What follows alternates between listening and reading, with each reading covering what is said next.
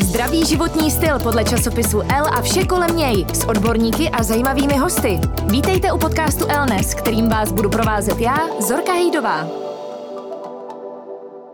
Krásný den u našeho podcastu Elnes. Máme za sebou naprosto úžasnou akci, první ročník, velmi očekávaný ročník Beauty Festivalu Euphoria, na kterém se vystřídala spousta klíčových osobností beauty světa, tady České republiky, Slovenska, dokonce i zahraničí. Jedna z nich byla eh, jednoznačně national makeup artistka Jana Lhotová Darmovzalová. Janičko, já tě vítám tady v podcastu. Ahoj. Ahoj Zorko a moc děkuji za pozvání. A chtěla jsem zmínit, že jsem moc ráda, že vlastně i na ten rozhovor, který jsme tam rozváděli dlouho na pódiu a takový ten základ, který si měla šanci tam divákům říci, můžeme vlastně navázat tady v podcastu trošku hlouběji, protože přece jenom tam jsme měli omezený čas, tady se můžeme trošku víc rozpovídat. Make-up, tak to je klíčové téma, ale já začnu první otázku jinde. Mě zajímá, jak se na ten make-up vlastně připravit, jak připravit tu pleť tak, abych mohla začít líčit. Zorko, já jsem strašně ráda, že zrovna tady tou otázkou začínáš, protože už tím, že to otvíráme, toto téma, tak tím vlastně dáváme najevo, že opravdu je to důležité. A je. Já vždycky říkám všem svým klientkám, když líčím, ať už je to nevěsta nebo nějaká známá osobnost, že je nutné o tu pleť pečovat, protože make-up nikdy nedokáže zakrýt stav té pleti, aktuální stav.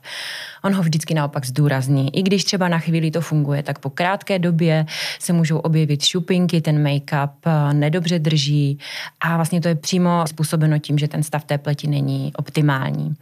To znamená, o tu pleť je potřeba pečovat, tu pleť je potřeba dobře čistit, čistit a především, co vždycky opakuju, je potřeba hydratovat a to nejenom zevnitř, ale i zvenku. Jak by ta rutina měla vypadat? Můžeš být konkrétnější? Rozhodně by to mělo začínat čištěním pleti a to nejen večer, ale i ráno.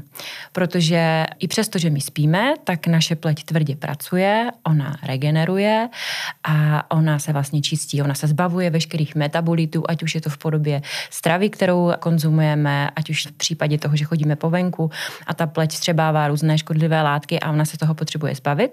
A právě přes tu noc se tohle to děje. To znamená, my to musíme všechno vyčistit, abychom potom ty drahé séra a krémy, které na sebe dáváme a investujeme do toho spoustu peněz, peněz, tak aby opravdu splnili svůj účel. Takže v prvním krokem je dobré čištění a potom je až vlastně aplikace přípravků, které máme rády. To znamená, když si na svoji špinavou pleť v úvozovkách dám drahý krém, tak jsou to vyhozen peníze. Úplně přesně. A mnohdy jakoby klientky investují spoustu peněz do drahých krémů, ale čištění naprosto podceňují, protože si koupí něco levného v drogerii. Já tím nechci vůbec dehonestovat značky v drogerii, ale opravdu ta kvalita toho odličení vyčování je naprosto důležitá a ideálně pokud je dvoufázové, to znamená vyčištění pleti od nečistot, které jsou rozpustné ve vodě, ale taky v tucích. Ty jsi řekla hned v úvodu velmi zajímavou věc, že když ta pleť není dobře připravená na make-up, tak make-up na to reaguje a třeba šupinkuje, loupe se a podobně. Já jsem ale přesvědčená o tom, že když se nám tohle děje, tak zavrhneme ten make-up. Řekneme si, a koupila jsem si asi špatný make-up, vyměním make-up. Ale málo kdy se zamýšlíme nad tím, že právě je chyba v té pleti. Nemáš pocit? Ano, myslím si, že určitě je to tak. A já bych si troufla i říct, že můžeme použít jeden ten stejný make-up, ale rozdílnou přípravu pleti. Protože v případě například můžeme říct, někdo má suchou pleť a je potřeba tu pleť dobře prohydratovat, to znamená zvolím přípravky, které budou hydratační, můžu zvolit nějaké sérum s kyselinou hyaluronovou, nějaký krém, který to dokonale prohydratuje a zvolím make-up. V případě, že je mastná, tak bych si tu pleť nejdříve odmastila, potom bych použila nějaké tonikum, použila bych třeba nějakou pleťovou vodu a lehký fluid. Mm. A v případě, že se hodně mastí, tak bych si třeba lokálně použila nějaké, uh, nějaký matující primer, který by mě zabránil tomu, aby se ta pleť dále mastila a můžu použít ten samý make-up. Ono samozřejmě máme na výběr, takže není nutné mít jeden make-up a kupovat ho všichni, mm. ale myslím si, že opravdu to, že tu pleť dobře připravím a vím, jaký přípravek použít, použít, tak si myslím, že nás vyvaruje problémů, které potom řešíme, třeba, že ten make-up nám nedrží, většinou třeba na nose mm. nedrží a šupinkuje tam nebo na čele a to jsou přesně třeba ty suchá místa. Pleť jsme připravili, jdeme na líčení. A teď ta klíčová otázka, byť banální, ale myslím, že každá z nás to řeší a jsou ty šťastnější, které už to vyřešili jednou provždy tuhle otázku. Jak si vybrat správný odstín toho make-upu? S tím se hrozně často taky setkávám, že ten odstín prostě nesedí a takový to, jak na první dobrou vidíš někoho, kdo má úplně jinou barvu tváře než zbytku těla a podobně. Jak vybrat? Jedna věc je odstín vlastně jako barva mm-hmm. a jedna věc je jakoby podton toho podton. make-upu. Mhm. Spousta mm-hmm. značek ty podtony řeší a ten podton je velmi důležitý a vlastně díky tomu ta pleť vypadá buď to zdravě a šťavnatě, a mladší, mm-hmm. anebo vypadá unaveně a tak jako zašedle. A to je přesně díky tomu, že zvolíme nesprávný podton. Ty podtony, bych řekla, že spousta z nás s tím bojuje a neví, jak na to, ale na to existuje takové jednoduché pravidlo a já ráda to používám, že se vlastně podívám na zápěstí a ideálně na denním světle. Mm-hmm. a podívám se vlastně na žíly, které na tom zápěstí mám. A můžou jít do různých barev. Buď to nám jdou víceméně do takového fialovo-modrá, v tom případě máme studený podton, a naše pleť je taková více růžovější a volíme teda vlastně studené potony make-upu, nebo ty žily mohou být zelené, v tom případě máme teplý podton a ta pokožka je taková zlatavá, a nebo máme neutrální, to jsem třeba já a říká se tomu taková oliva vlastně, eh, že ty žíly jsou také modrozelené. Je to neutrální podton, ale naše pleť působí mnohdy tak jako olivově, což není úplně jako vlastně řekněme si úplně ideální, ale vlastně většinou tady s tímto potonem pleti, když jsme neopálené a zima, tak vypadáme tak trošku jako nemocně, ale je to vlastně také poton pleti. Mm. No a samozřejmě uh, řešíme i to, nebo odstín toho make-upu a tam je strašně důležité, aby jsme ho vybírali na správném místě, což je řekněme třeba čelist a přechod krku. Jasné, že krk je vždycky světlejší, protože ta hlava brání tomu, abychom si opálili ten krk ale je nutné, abychom vlastně třeba zkusili více odstínů a hledali ten, který se nejvíce jakoby ztratí v té pokožce. Protože zásadní chyba, abychom se make-upem stmavovali anebo zesvětlovali, hmm. jako záměrně. Samozřejmě se snažíme najít eh, ideální odstín, když, má, když je léto, je dekol, tak snažíme se to, aby to působilo jednotně. Nicméně, když je někdo prostě světlý a chce se doopálit make-upem, tak působí vždycky jednak nepřirozeně, ale hmm. jednak i starší. Takže hledáme to na denním světle a fakt doporučuji si vzít třeba vzoreček, vzít si ho domů, zkoušet si ho sama, protože ty vizážistky často v těch nákupních centrech mají své triky, kouzla, oni to úplně úžasně aplikují a vy se cítíte skvěle a potom ráno si to vyzkoušíte doma a řeknete si, ale mě to vlastně vůbec nesedí a hmm. neumím s tím pracovat. A velmi důležité je i se vlastně zeptat a i paradoxně, když jste profesionálové, tak se nebát se zeptat, jak se ideálně aplikuje. Je lepší prsty nebo štěcem nebo houbičkou.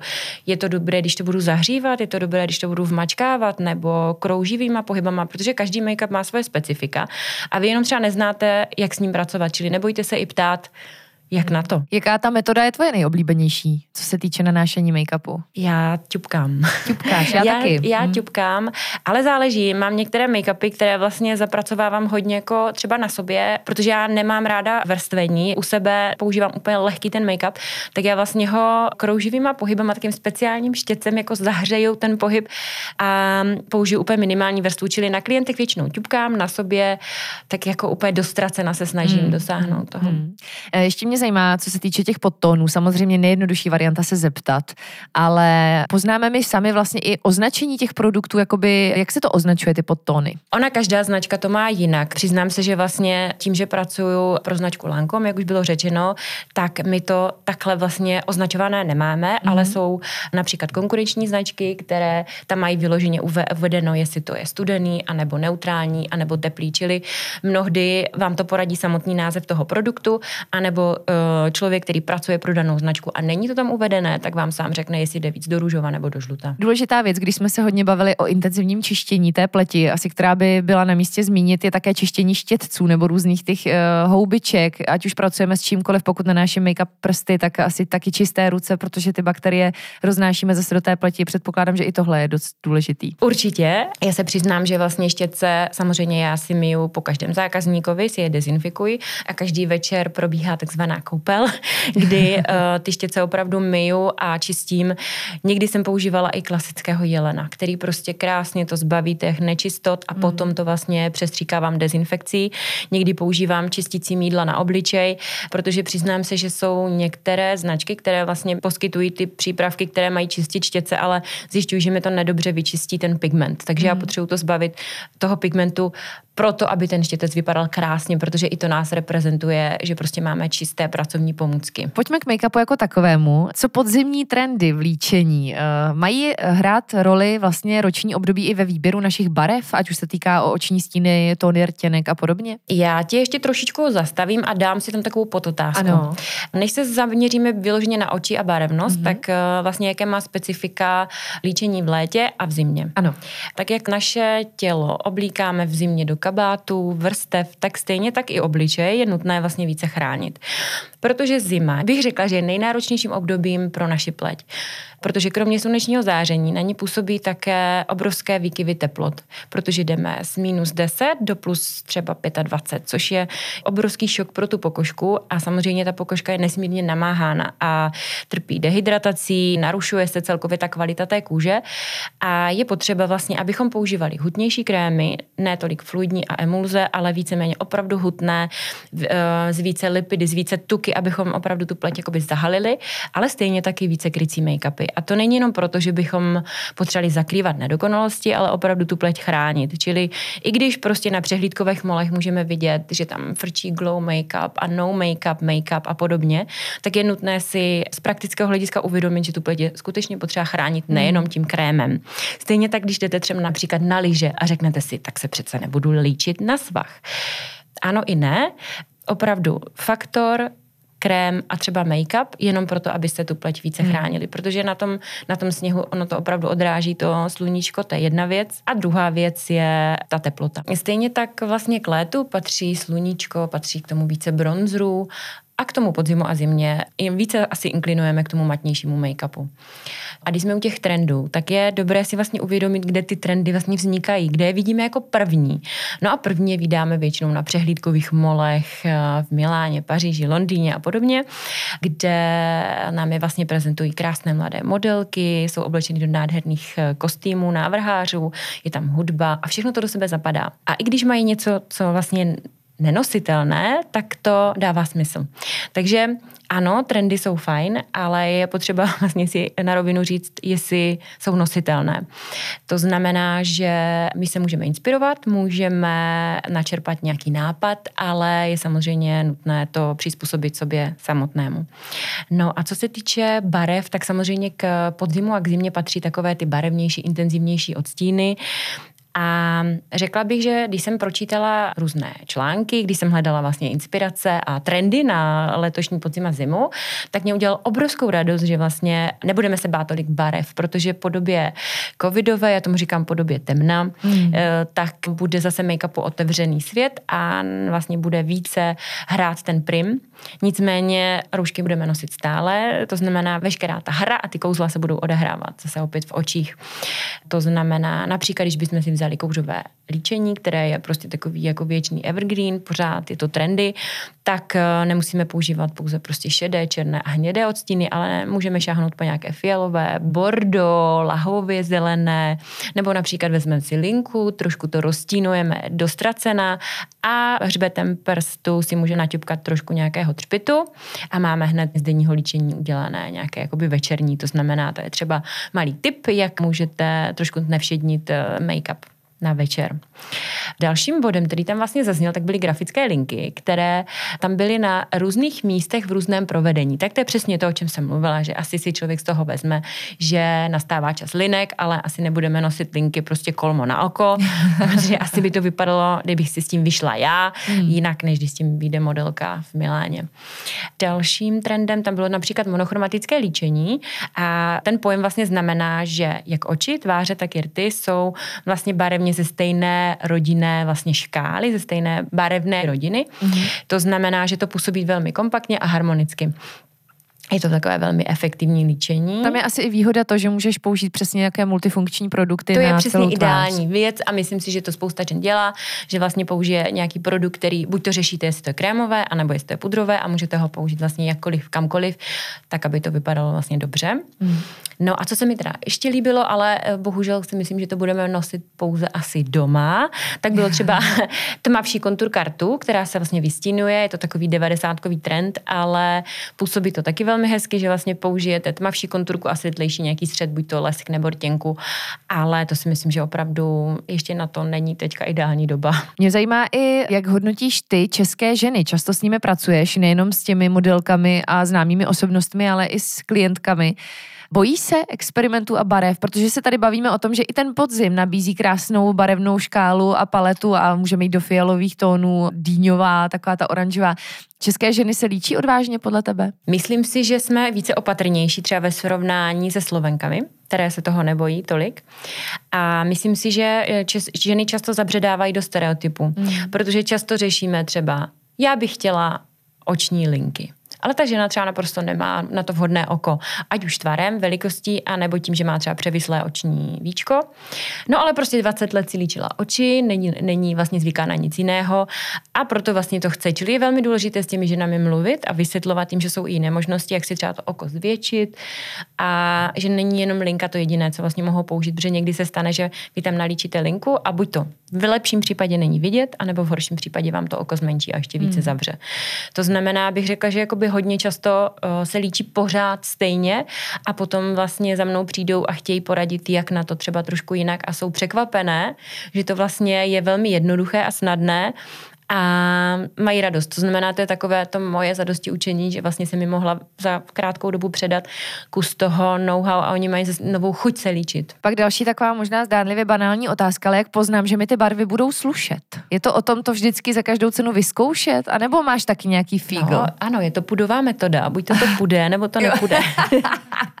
Ideálně. prostě já si myslím, že před jistým časem se používaly různé barevné šátky, které se přikládaly a, a jakýsi typ a jaro, leto, podzim, zima. Ono, ano, já to rozhodně neod, neodsuzuji, ale myslím si, že každá z nás nějak, jakoby, třeba když už šahá po nějakých barvách v šatníku, tak některé věci sluší a některé ne. A ono to trošku jakoby souvisí s tím, že když jste tmavý typ, tak já, když bych si, jako třeba já jsem tmavá, tak kdybych si na sebe používala nějaké neonkové světlé barvy, tak to nebude mi slušet. Naopak, když bude blondýnka s takovou tou broskvovou pletí, tak na ní ty barvy budou vypadat dokonale. To znamená respektovat barvu vlasů, oči, i třeba jestli jsem opálená, jestli ne. Mm. Takže opravdu bych věřila na náš zdravý vkus a instinkt, který ženy podle mě máme, že se oblíkáme spoustu let a víme, co nám sluší, tak bych tomu i věřila. Protože mm. že, když vám vám prostě slečna vizážistka řekne, že vám sluší neonově, nevím jaká a vy se v tom nebudete cítit, tak to prostě nenoste. Já myslím, že to je právě to důležité, aby se v tom ta žena cítila dobře a pak to má i odvahu vynést, že ať už je to jakákoliv barva nebo make-up. Jaké textury máš ráda, se kterými pracuješ? Krémovější, sypké? Já osobně mám velmi ráda krémové textury, ale ono není krémová jako krémová, to zase každá vizážistka vám řekne. Je asi šest druhů různých jako krémových produktů, nicméně já mám ráda krémové a mám ráda multifunkční. To znamená opravdu, jak jsem říkala, že třeba použiju nějaký styk, který je v krémové podobě a použiju to například na oči, na tváře, jako rozjasňovač, nebo když je to nějaká konturovací tyčinka, tak krásně to funguje jako oční stíny. To znamená, mám ráda věci, které jsou praktické, se kterými si velmi snadno pracuje a dobře drží. To znamená, samozřejmě musí to být kvalitní produkt. Co korektory? Stačí nám jeden na celý obličej, nebo bychom měli mít třeba více tónů a podtónů? tak z logiky věci a s nás napadne, že jeden na všechno nestačí, ale často se setkávám s tím, že ženy si to myslí. Pokusím si to vysvětlit, když máme oční okolí, které potřebujeme rozjasnit, tak použijeme nějaký rozjasňující korektor, který odráží světlo. No a když bych ho použila na pupínek, který potřebuji zakrýt a dám na něho korektor, který odráží světlo, to znamená dělá tu plasticitu, tak to nebude fungovat. Je to logický. To znamená, vlastně na to oční okolí bychom měli používat textury, které jsou trošku jakoby lehčí a záleží na tom očním okolí, jestli ho máme masnější, anebo je suší, jestli tam jsou vrázky. Mnohdy si myslím, že často ženy volíme mezi menším zlem, jestli teda méně kruhu nebo víc vrásek. Takže eh, najít ideální korektor je velmi těžké, ale je to opravdu potřeba zkoušet. Existuje vlastně nějaký fígl, protože ty narážíš na to, že ten korektor se často vrije do těch vrásek pod očima, to je to, co ty ženy nemají rády. Máš na to nějaký fígl, jak eh, to udělat, aby se to nestalo? Trpělivost je úplně nejlepší fígl, jednak s výběrem, nebát se prostě zkoušet a rozhodně s tím zapracováním.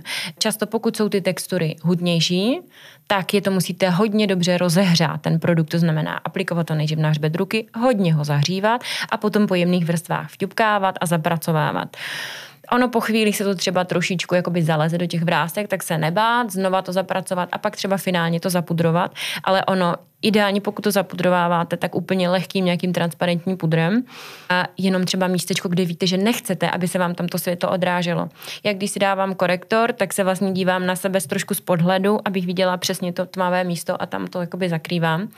No a když teda odbočím k těm uh, ostatním místům na obličeji, tak zase, když máme nějaké nedokonalosti, tak ideálně, pokud je to v odstínu make-upu a jsou to většinou hutnější ty korektory, to znamená, mají tam třeba napsáno kamufláž, takže Stačí ho velmi málo rozehřát, zaťupkat a zapudrovat, aby to drželo. V případě, že používáme korektor na oční okolí, tak zase tam naopak volíme trošku světlejší ten tón, aby nám, nebo odstín, aby nám to ten obličej otevřelo, prosvětlilo, ale samozřejmě není úplně ideální, když zvolíme o tři odstíny světlejší než make-up, protože to působí nepřirozeně, ale třeba o odstín, půl tón, záleží samozřejmě, jak moc přirozeně chceme, aby to vypadalo. Zmiňovala si taky linky, že jsou velkým trendem. Spousta žen si neumí udělat linku, mají z toho strach. Nějaký fígl make-up artistky na to, jak si efektivně udělat linku, která nebude nikam vybočovat, kam nechceme? no, já si myslím, že vlastně není úplně nutné, abychom udělali jednu linku souvislou na jeden tah, protože vlastně důležité je se na sebe dívat zpříma. A ideálně třeba pokud si uděláte nějaké body záchytné, třeba nemusíte si dělat linku úplně od vnitřního koutku po vnější, stačí třeba od půlky oka, ale ideálně si třeba udělat pár teček, potom při otevřeném oku si udělat vlastně čárečku, která vám ukáže, kam vlastně chcete, aby to pokračovalo a potom to postupně jakoby drobnými tahy spojovat. spojovat. Hmm, hmm. V případě prostě, že se vám to nepovede, tak uh, vatovou tyčinkou to očistit. I třeba pokud chceme, aby to nám neklesalo a nepadalo to oko, tak klidně ze spodu můžeme si to opět tahem směrem nahoru k obočí, si to vlastně jakoby vyčistit, čili znova máme nastavenou tu linii, aby nám to oko nepadalo a potom třeba pomocí stínu to jakoby doladit. Mnohdy prostě třeba ta linka neslouží každému, tak je nutné to oko prostě stínovat. Že ta samotná linka prostě nestačí. Ty jsi říkala jinak, že na podzim, teď se, se vrátím k té spodní části obličeje, že teď eh, vlastně i vzhledem k tomu, že ten covid prostě pořád, pořád je ta situace dramatická, že se ten make-up bude odehrávat hlavně v tom očním okolí. Ale přesto pro milovnice rtěnek, kterým stojí za to, když tu roušku sundají, tam eh, tu rtěnku dát. Na podzim automaticky stmavujeme ty odstíny. Nevypadáme potom staršími ženy? Máš pravdu, že ne každému ty tmavé odstíny sedí. To proto, že třeba máme drobnější rty, a díky tomu, že vlastně použijeme nějakou tmavší barvu, která je například matná, protože matné odstíny jsou prostě v zimě a na podzim trendy, tak ty rty budou menší a budou přísné, takže mnohdy prostě stačí jenom takový drobný nádech, kdy my můžeme úplně lehonce třeba ten produkt, tu barvu jenom vťupnout prostě do středu a pomocí třeba eh, nějakého balzámu nebo lesku se s tím pracovat tak, aby to působilo vlastně jenom nádechem té intenzivnější barvy, ale nemusí to být vyloženě dokreslené mnohdy třeba i konturky, které jsme zvyklé používat, tak eh, taková ta přesná kontura rtu, v případě, že ty rty jsou menší, tak mnohdy je to takové spíš jako kontraproduktivní, že lepší je to potom nanášet třeba prsty, aby to, ty kontury mm. byly trošku rozmazané a ty rty jsou pak přirozené, snesou i třeba tmavší odstín a působí větší. Mm. To je třeba můj pocit, já mám velmi úzký ty rty, tak eh, Nemáš. No, mně přijdou fakt úzký. Zorka, že.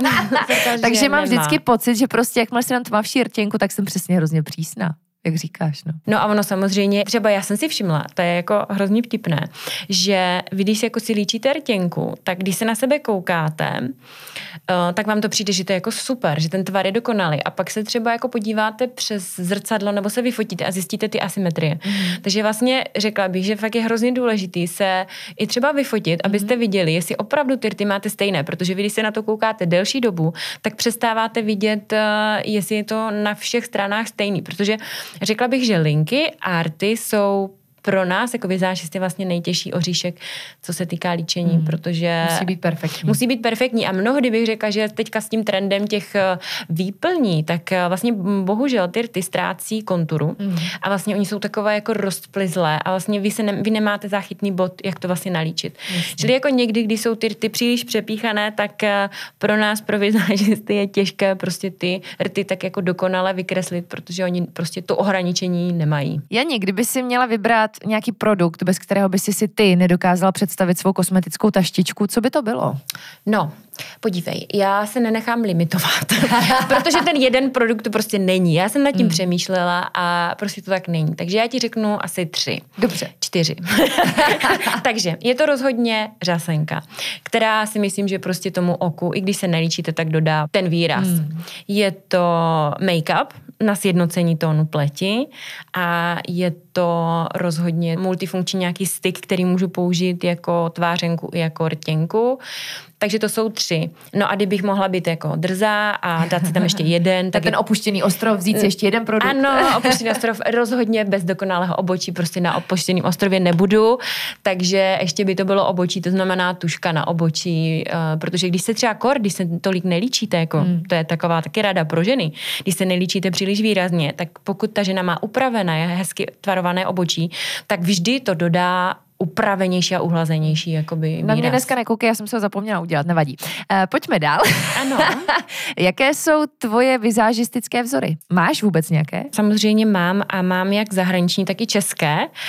A když jsem přemýšlela nad českými, tak eh, mě eh, samozřejmě eh, vyplynulo několik men, nebo vyskočilo na mě několik men v mé mysli a to byla Ivanka Tokarská, kterou mám strašně ráda, jak lidsky, tak pracovně. To byla ona, která mě líčila, když jsem ještě dřív dělala modelku a já si pamatuju, když mě poprvé nalíčila a já jsem se prostě nechtěla odlíčit. Mm. Takže znám ten pocit, když mě klientka řekne, že se prostě nechce odlíčit, tak vím, že já jsem říkala, já si to nikdy neodlíčím, já v tom prostě budu. Protože je to ta největší pochvala. Protože jsem přijela domů a přítel mi tenkrát řekl, jako, že mi to hrozně sluší aha, a já jsem byla šťastná, říkám, aha. jo. Takže vlastně Ivanu znám už strašné roky hmm. a její práce miluju, líbí se mi, že prostě dokáže opravdu z každé ženy vytáhnout na prostý maximum. A mám ráda Margitu Skřenkovou. Díky ní jsem sledovala pořady Československo má ta, no nevím, ne, to bylo Superstar. Superstar, ano, a tvář. Hmm. Prostě protože mě strašně bavila její jako perfektní vlastně práce, že pokaždé ty tváře, které znám, vypadaly jinak. Hmm.